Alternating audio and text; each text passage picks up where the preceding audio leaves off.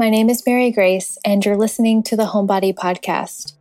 Here, we explore what it means to practice embodiment, which is practicing home inside our own selves and also within our wider body, which is the earth.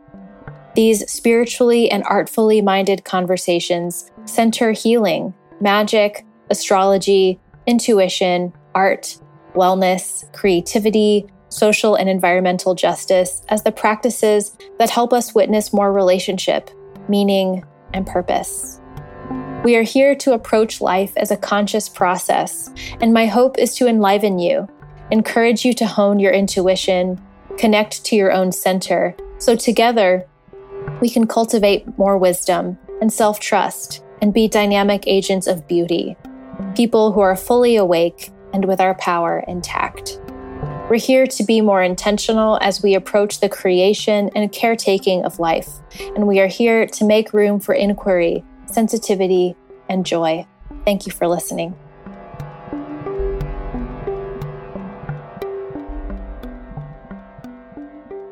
Hi, everyone, and welcome to this week's episode where we'll be talking about the sun entering Cancer and the summer solstice and some of the invitations that I think are embedded in that for us. And we'll also, Mercury will be stationing direct in a few days, which is really exciting. And if you would like, uh, prompts, astrology aligned prompts to help you reflect on these transits in your own life, in your own creative practice, or your personal reflection practice. You can grab those for free below in the show notes. Heads up, I'm not channeling today on today's episode, um, but I will on next week as we talk about the full moon happening in Capricorn, which happens on Thursday.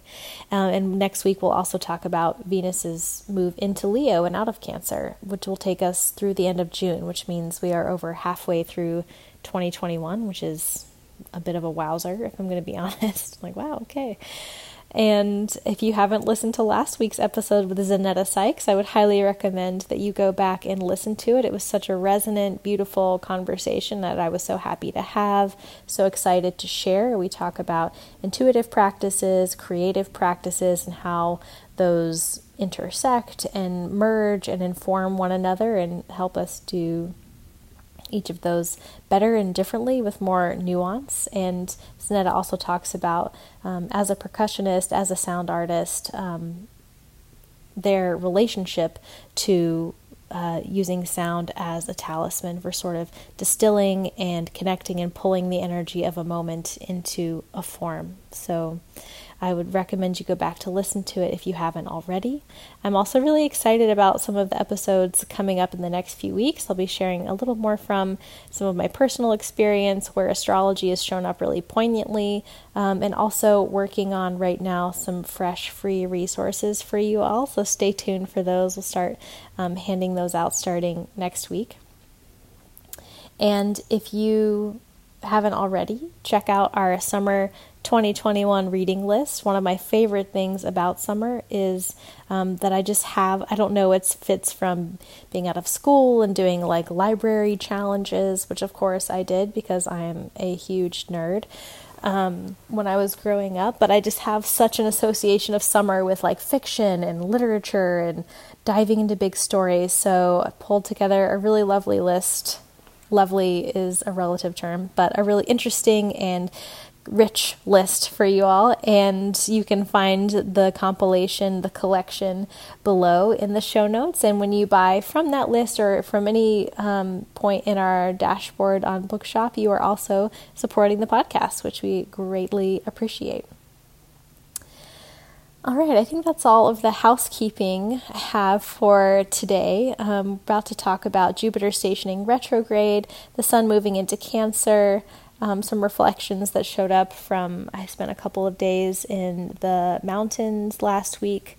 Um, working, but in the mountains, which was very nice, even though I couldn't quite unplug completely. Um, I definitely am a firm believer of getting out of the normal, whatever the normal flow of life, the external demands of the day to day life, however you can from time to time, and creating a cycle around that. So um, that was just really generative and beautiful. And I don't know why I don't wake up every morning uh, laying down on a rock like that, but we should, I feel like that's what we would like to move to. And Mercury will station direct. So we'll talk about all those things today and let's jump in. Today is Thursday, June 17th, when this episode is dropping. And on the 20th of June, which is a Sunday, we have Jupiter stationing retrograde in Pisces. So Jupiter has been in Pisces for about five ish weeks. Jupiter in their own home sign, where they are resourced and capable and able to do the expansion and the freedom and the movement that they want to do, whereas they have been in the signs belonging to Saturn since December of 2019, where they have been a little less able to do that. So, we've been experiencing some of the um, beneficent gaze of Jupiter, the resources, the supplies, the wisdom, the help, the insight, and um, I personally have been enjoying it. So, the sense of expansions and freedoms made possible with Jupiter's increase in Pisces is, is going to start to pull back as we have this retrograde to retreat back towards the Aquarian castle of Saturn. And Jupiter will officially return to Aquarius at the end of July. I believe it's the 27th. Uh, don't quote me on that, but I'm, it's close to there, I'm pretty sure. And Jupiter will stay retrograde until October. So um, this will be really starting to draw back um, some of those freedoms and expansions and sort of retreat a little bit more. So, what has this transit opened up for you? Is there an area of life? Is the Pisces area of your life able to feel more expansive? Has it felt more movement? Has it experienced a sense of wisdom or more mystical possibility, a teacher even? And as Jupiter begins to retreat and move back towards Aquarius, what is how can you capture the essence of what that experience has been for you or the sensation of what that has been for you? How can you distill it into an image or a talisman or a poem or a sound that you can use for the future when you need it that can help you tap into what that movement was, what that insight was, what you understood about what was going on, the mystical possibilities or the poetic imagination that was made possible. It makes me think of, you know, the the stages of grief and I haven't looked at this in a really long time, but it stuck with me. So if I'm getting the names wrong, forgive me. But one of the final stages of grief or loss is called identification, where we begin to embody the characteristics of what we've lost. And the image that sticks in my mind is, for instance, if someone loses a loved one, um, or having their belongings or some of their clothing around them, like kind of wearing it is kind of the first way we put on the bathrobe, or we wear the shoes or the ring, or um, we get really attached to the objects and sort of really literally carry them with us. Um, but then it can move to a place where for instance, let's say someone is partnered with someone who was more outgoing than they were. So, and then that partner passes. There's often what happens where the person who has lost their more outgoing other um, starts to internalize and actually become more outgoing themselves, whereas in life they could rely on this other person to express those qualities and they could experience them in their own life um, now that person isn't there. And so, for them to continue to experience those qualities in this form in life, they take those characteristics on and begin to work with them and use them and practice them in their own life. They, in a sense, become they become more outgoing if we're going to use that. So there's this identification that can happen. So, uh, and I'm not trying to say that like Jupiter moving out of Pisces is full of grief and loss, and that's not that's what I'm saying. But I'm using it as an illustration of how we can carry things with us. So, if you've had experiences that have opened up more possibilities for you, helped you understand differently, whatever it is, um, how can you identify with that? How can you take it on and really personalize it? That go from, you know, maybe it is like the bathrobe or the jewel or the rock that lives in your pocket now, or the picture that's on your altar, or the poem that really means is holding that experience for you. Or maybe it's just the way that you're moving through the world now um, is reflecting a little bit differently based on what you've experienced. And those are both both of those approaches are super valid. It's when we integrate these things, when we integrate these learnings or these people or these expressions into our being, then they're always with us. And I was really thinking of that you are not separate from the teaching, you're not separate from the teacher, that you are the guru, right? Even if the guru is retreating or waning or moving, you are actually the guru. So swallow her and really identify and embody it within yourself and become the things, digest the things that you want to be and to remember so that they're always with you later on that day. So, um, on my time zone and where I live, Jupiter is stationing retrograde in the late morning around 11 a.m. And then, approximately 12 hours later, the sun enters Cancer, which is the summer solstice. So, happy birthday to all the sun and Cancer babies. Looking forward to some cute birthday house parties myself. Uh, I'm not a Cancer sun, but I will be going to some sun and Cancer birthdays.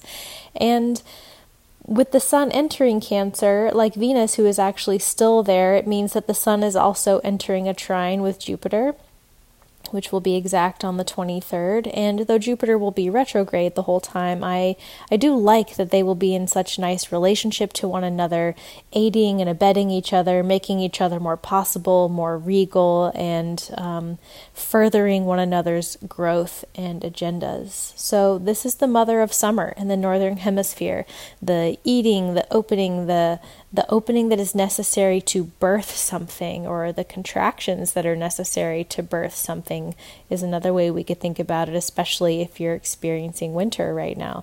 It's the uncomfortable widening that has to happen for some new form of life to come through. Um, and, but in order for something to be made wider, it also pulls back in and then it reaches back out. So identifying with those pulsations of life, that cycle of inhale and exhale and ebb and flow, contraction and expansion. In contemporary Western culture, we tend to think of life as this ever expanding, forever growth state, and that's when things are good. Um, but life actually is a pulse and a throbbing, it's a heartbeat. And it is the in and the out. And I hear from a lot of folks with significant cancer placements in sessions. And before we've even had a chance to talk about it, there's usually a, a, confession of like, you know, I don't really, at least at this point in their lives, they don't understand this. I, you know, they immediately go to this idea of children or parenting or mothering. And, um, but I think we could go a little deeper than that. And I often do that the idea of creativity or, um, fertility can be so much more expansive. This idea of mothering this idea of connecting to the mother of how we take care of how we pay attention of how we nurture ourselves and others. And paying attention to i mean i'm thinking about the garden because i've been in my garden a lot lately. Um, like how generative is the soil right? How it is made more fertile when we tend to it um, how creative is your and by tending i don't mean like Miracle-Gro and all that shit i mean like giving it what it needs are there worms in there are there creepy crawlies in there. That's a sign of life, right? The more life in there, the more fertile the soil. And how creative is your practice? How creative are your relationships? This is made more fertile by the tending and the self tending and the co nurturing and the attention to the intimate space, all the things that Cancer wants and is interested in doing, right? And all of those practices can create a sense of fertility, right? We're parenting our lives, we are creating something in a generative way through nurturing. Um, or through attention, or through intimate connection, or through relating to that pulse, the ebb and flow of what is actually holding the container of life. Uh, another way that I often help share theoretically about it is the Thema Mundi, which is a theoretical horoscope for the beginning of the world, and it has Cancer rising. And I always just think of the primordial waters or those first few verses in Genesis in the in the Bible, where it's just talking about the formless and the deep and the darkness over the waters. It wasn't light that came first, it was water the womb.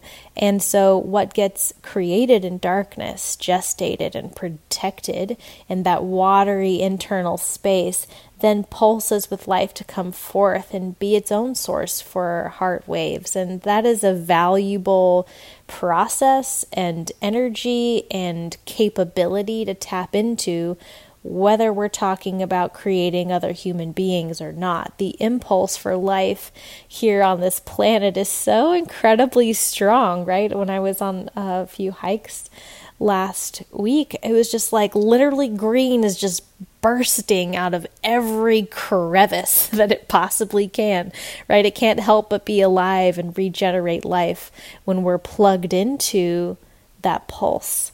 And so, again, it doesn't have to result in creating human beings, but it can be in the creation of our life and our relationships or our sense of beauty or fulfillment.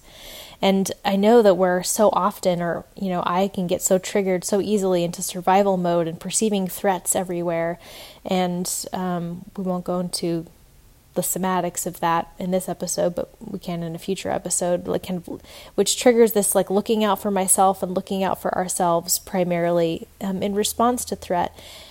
And we make offerings to our life, we make offerings for our life as a singular thing so often, especially when we feel endangered or threatened. But on the solstice, I would love to invite you to you know, make offerings to life with a capital L. Whenever I'm writing it in my notes or when I'm teaching, I always write it in all capitals. So if you hear me say it, that's probably, you can just picture that in your mind. Um, what can you offer on behalf of the primordial waters on the solstice? What can you give birth to, or what can you conceive of that will hold um, a drop of the continuation of that capital L life because life isn't just about humans, life isn't just about me, life isn't just about you, but it's something that we are a part of for right now. And it's a moment I think to reflect and to evaluate on where are you in the ebb and flow in the tides of your life right now. And we tend to take everything really personally as humans, but ebb and flow is not so personal. It's just how things move. It's just part of the pulse of life. And you know, of course, we, we love yes, but yes all the time. That's where we get these whole problematic economies that have no understanding or appreciation of limitations or contraction or resting or winter or regeneration, right? The no is part of the yes. The death is a part of the life. The winter is the other side of the summer. So take stock and maybe evaluate for yourself where do you feel the outer reaches, the extension, the growth, the stretch? Um, and perhaps it's tired and ready to pull back or rest a bit. And on the other side of that, where do you feel parts of your landscape ready to reach out towards the sun again?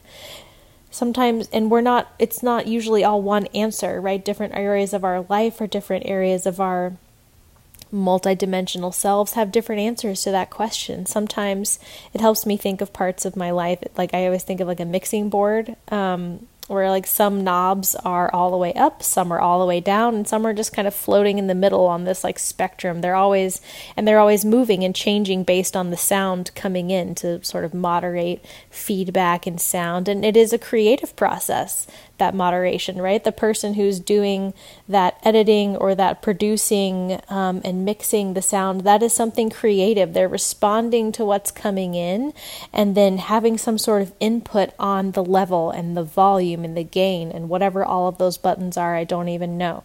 So think of these kinds of evaluations this as as active participation in the ebb and flow, which is the pulse of life.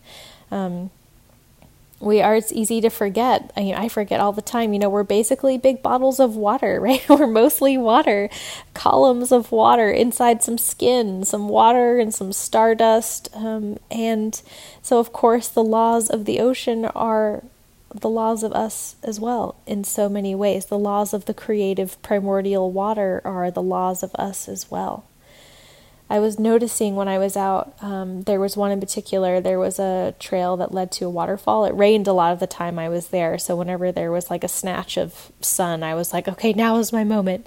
And I went on this hike, and it wasn't, you know, crazy long or super difficult, but the views were so beautiful. And at one point where it was kind of easy to hop off of this little trail and just kind of sit in the river next to a rock, and it just sort of was at the top of a waterfall, and it was so beautiful, and I was so fulfilled, and it felt amazing to just sit there for a really long time. And it's always so funny to me, you know, like on the walks, like everyone has their own little thing that they're doing where, you know, like some people are like trekked out as if they're going to be gone like in the Sahara for like eight weeks, you know, like backpacks and. You know, it's literally like a two mile hike. It was nothing insane. Um, but everyone, you know, bring what you need. Um, and some people like they went, they came in after I did, they left before I did, and they had like a little guide and they were just mostly concerned with getting cute pictures. And it's just always so interesting to observe everyone's different relationship with the natural world. And that's, um, or with the more than human world, I should say, because we are part of the natural world, which we forget. Um, and it's helpful for me to remember, I was like, oh, yeah, not everyone is like gushing over everything in the same way. And that's not to like, I'm not calling people out or judging people. Um, but it was just an interesting parallel to see all the different ways that we bring ourselves to this kind of experience, what we expect or what we're here to get the experience out of. And so many things dropped in while on that hike and some of the things one of the things that just landed so strongly which I've talked about a little bit before but it felt really present was just you know we have these like if we're talking about the more than human world the planet as the mother as the sun in cancer as the the primordial waters as the the impulse for life that makes our life possible. And we have so many arguments and what is the word rhetoric you know about how we have to protect ourselves from nature. That nature is deadly and it's harmful and the source of everything bad that can happen to us. Um, but actually the natural world is the source of our healing uh, because we are a part of it and it is the only template for our flourishing. It is our relationship to nature that has that can become deadly, not nature itself. Of course, um, again, people die in natural disasters. Death is a part of life. Not death cannot be avoided. We are going to go out one way or another, and that's not what I'm commenting on.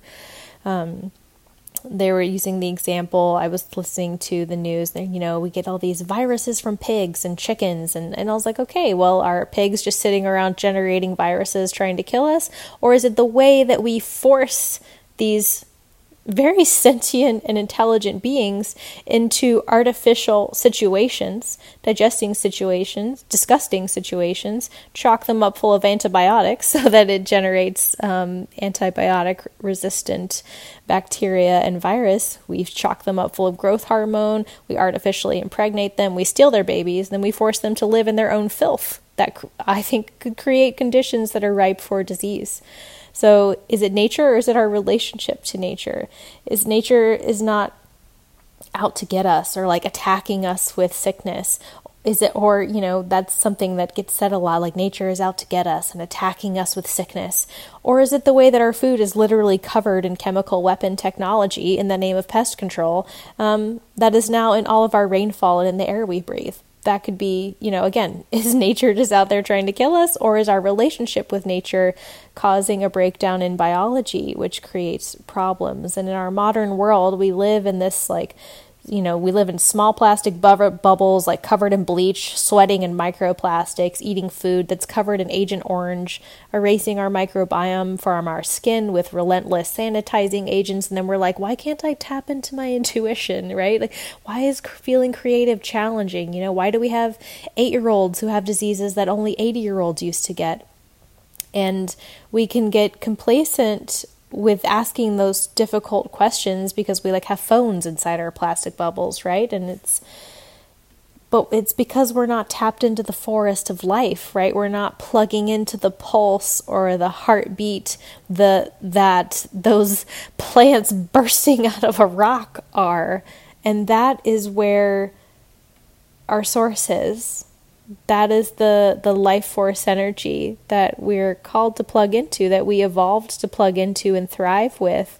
You know we treat the more than human world as if it's like an add to cart right? Like oh this herb will make my skin look better. This hike is like a visit to a theme park where we take pictures and we look at the cute rides. Um, but we're still operating without relationship with it. And life doesn't come from technology, right? Like Apple computers is not the reason I'm alive. it's cool, but it's not the source of life. Earth is the source of life. The capital M, Mother, is the source of life. And I think that's something that on the solstice we can take a moment to evaluate again. Where are we in this heartbeat? What is our relationship to this pulse, this throbbing, this impulse, this imagination of life that is made so beautifully rich and possible here? And I'm not trying to say this again from any pedestal ever. And I'm not saying it's my fault. It's not. It's not your fault. It's not necessarily our fault necessarily. I don't know that that's a productive conversation. You know, we've been sold the plastic bubbles and the technology we can have inside the plastic bubbles. Um, but there's just so many people that I talk to, you know, like I don't know why I feel numb, why I feel like I can't connect to my creativity, or why my intuition feels far away. You know, we've been sold this chemico, techno, fake solutions. Um, and the actual solutions to long futures for life is the natural world's way, which is that of it is naturally in abundance because the impulse for life is so strong. It's not expensive. And that is why we are not sold that story because Big Pharma cannot sell it to us, because Big Ag can't sell it to us. We have to, so it's not in the headlines unless they can get us to buy something with it. The solutions are right in front of us, but it, it does require collective action, and it that comes from a commitment to our personal rebirth, to collective rebirth, and to our own capacity for regeneration and commitment to the ebb and flow, the heartbeat of the primordial waters. And so, you know, if there was ever a moment as you I've said on the podcast so often and I will probably continue to say because the the life crisis that we're in at the moment at least for so many forms of life not just humans but definitely humans is something that just weighs so heavily on me and if there was a moment that we really needed everyone's maximum creativity the creative water, the womb like water, the capacity for fertility and regeneration that cancer can give us, um, it would be now, right? We all need the creative womb space, the intuitive womb space. We all need our interstellar antennae working and on. And it is something that must be done with relationship, which is something that cancer can help us orient towards and teach us to. None of this done outside of relationship will succeed, right? This cannot be done in isolation. It cannot be done as an individual. It must be done together, which means we must connect with one another and we have to prioritize, firstly, I think, our relationship to the sacred source of the mother of the planet of the life. And let our creativity be plugged into that awe and that wonder and that nourishment. And it's nourish not nourishing because it's working so hard. It's nourishing again because it's just plugged into the pulse to the vibration. It has a vibration. And just by going barefoot and standing on it or taking the time to sit and allowing your resonance to attune to the resonance of that life, relationship is possible. So let let the mother be the template for all that you do and be. Let that relationship to one another, the relationship to the more than human world, follow and direct and create again that impulse towards life, towards regeneration, towards healing, towards an incredible perspective of awe and imagination around what is possible. In Kin, we were embarking on a series on intuition, and um, I was talking about the other world or the unseen world, which a lot of times we use intuition as a way of describing how we connect to the unseen world. And I the way that I relate to the other world is that it's not somewhere else, right? It's here. The other world is embedded within this one. It's right here. We we're in it. I think what was that Alan Watts quote we ta- I talked about um, a few weeks ago, where it's like we're already in heaven because heaven is space, and we are in space. and the other world is not somewhere else. The unseen world is not somewhere else. It's right here. It's embedded within this big, beautiful life capsule that we're in. And when we learn to listen past the noise and we can really hear what is, that's a huge intuitive step, right? And it feels so boring. I feel like I'm becoming. Um, I'm becoming those people that look so boring on the outside because all I want to do is just like sit and like listen. Um, but the more I do it, the more I'm like, oh, that's where the power is because I feel more resonant and more powerful and more capable when I do that. But we um, we always we like to do things right. so it's a huge intuitive step when we learn to listen past the noise and we can really hear what is. And I'm using hear as you know loosely. but then we think eventually we can learn to go even deeper into the extrasensory world and we learn not only to hear what is but what is also what is also here what is also happening, the world that is inside this world. And that is the creative ocean of possibility um, in and of itself, I think. And that is, I think, where the world we're living in, we're able to perceive the magical world and the one that we're in as one and the same. And so we need that creative ocean of possibility. You know, if we, there was ever a moment in human history where we needed mad creativity, I would say it would be now. Um, we need the more than human ideas. And so your creativity, your aesthetic intuition that where you choose the beautiful and the connected and the pulse is the crown that we should all be wearing. And so on the solstice, I invite you to do that, to stand with your feet on the ground, to lay on the ground, to listen to the water, to do nothing and offer your attention, to offer yourself as a way to plug back into this creative impulse for life, to plug back into that wisdom, to plug back into that truth, to plug back into the extraordinary reality that the magical world lives inside of this one, it is this one. So I hope that you'll take the time to connect with Source and with the Source and the sources of where we are, and to take time in celebration of life, that capital L life, and in commitment to life. And what does your offering look like? That is something that is unique to you and unique to your own creative possibility. What does reciprocity look like? how what wants to be rearranged if we think of that mixing board what wants to go up in the volume what wants to go down what wants to stay where it is and this sort of holding down the bass how can you arrange your finances and your time to reflect your commitment to life. Maybe it looks like buying fewer clothes and committing more of your budget to locally grown organic food. Maybe it looks like educating your neighborhood on pesticides and getting them removed from your apartment building or your public areas or your schools or your parks. Maybe it means buying less and buying better. Maybe we don't need three dresses this summer. Maybe we can just buy one nice one made from regeneratively grown cotton. Maybe it means checking to make sure um, the shit in your community is actually getting recycled if it says it is, or starting a garden, or helping someone else start a garden, or helping a farmer, or maybe connecting to three or four other people in your community and commit to doing one project or initiative a month together. What is that creativity? Where does it want to go? Where does the water want to go? And what possibilities and imagination is it holding for you? And so I invite you this solstice to to step into that cancer creativity um, and to celebrate your own the own fertility and the generative possibility of your own life. And so that was my major soapbox for the day, obviously.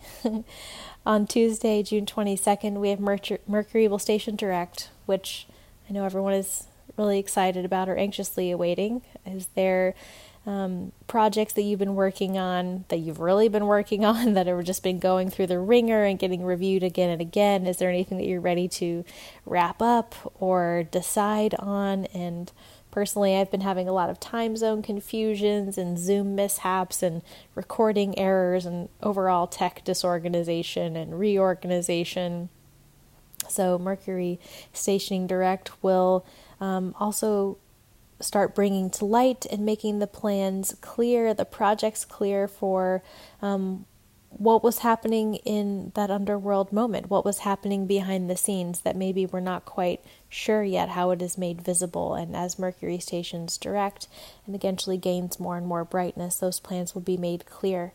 Um, we talked about in the last solo episode how, especially with the eclipse in Gemini and the US chart briefly, and we had the um, G7 summit, I believe it's called, um, in the UK, and everyone was commenting, or at least uh, in the articles that I read, like how the president, the US president, wasn't very visible, didn't do a lot of press time or give a lot of specifics about what they were talking about, and wasn't really showing. I was like, and it was just so, such a great example of that Mercury, you know, that was completely invisible and retrograde, it's just being behind the scenes. Like there were definitely things talked about and agreements being made, and we'll see what happens when they come to light and when they come to fruition.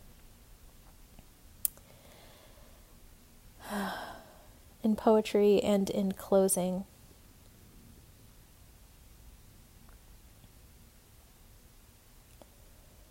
This is called Lake Loop by Natalie Diaz.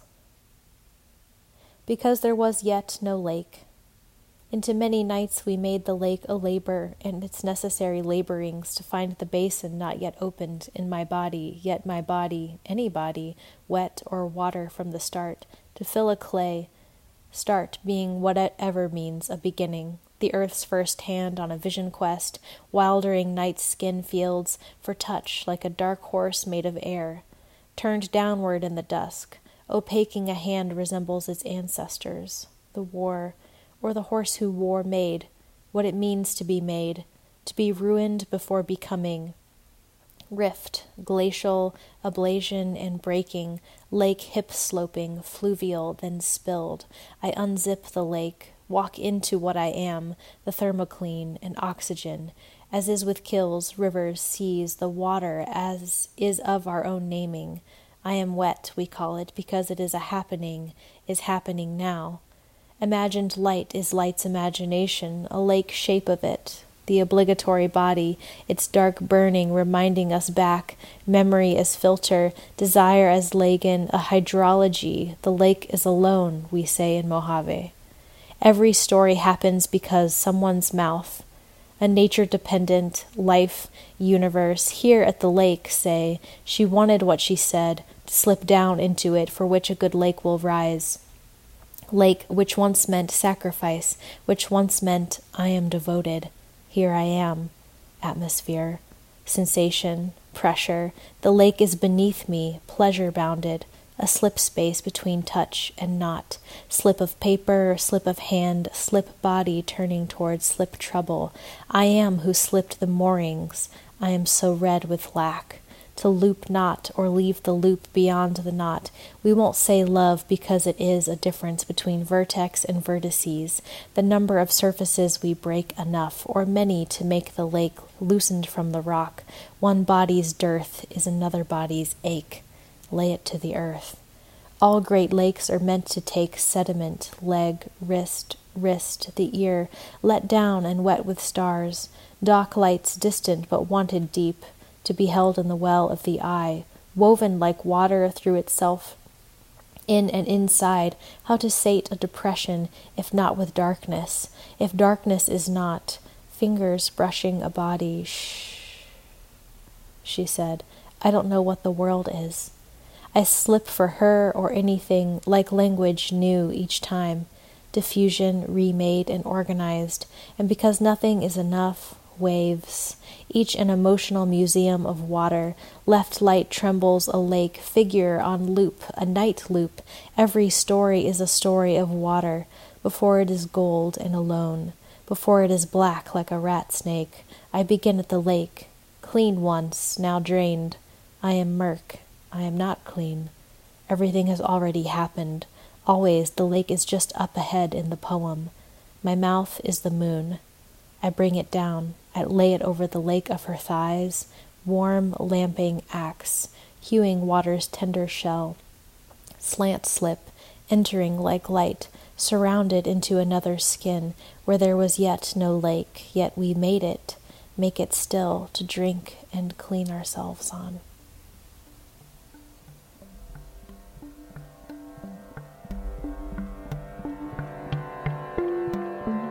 Thank you so much for listening.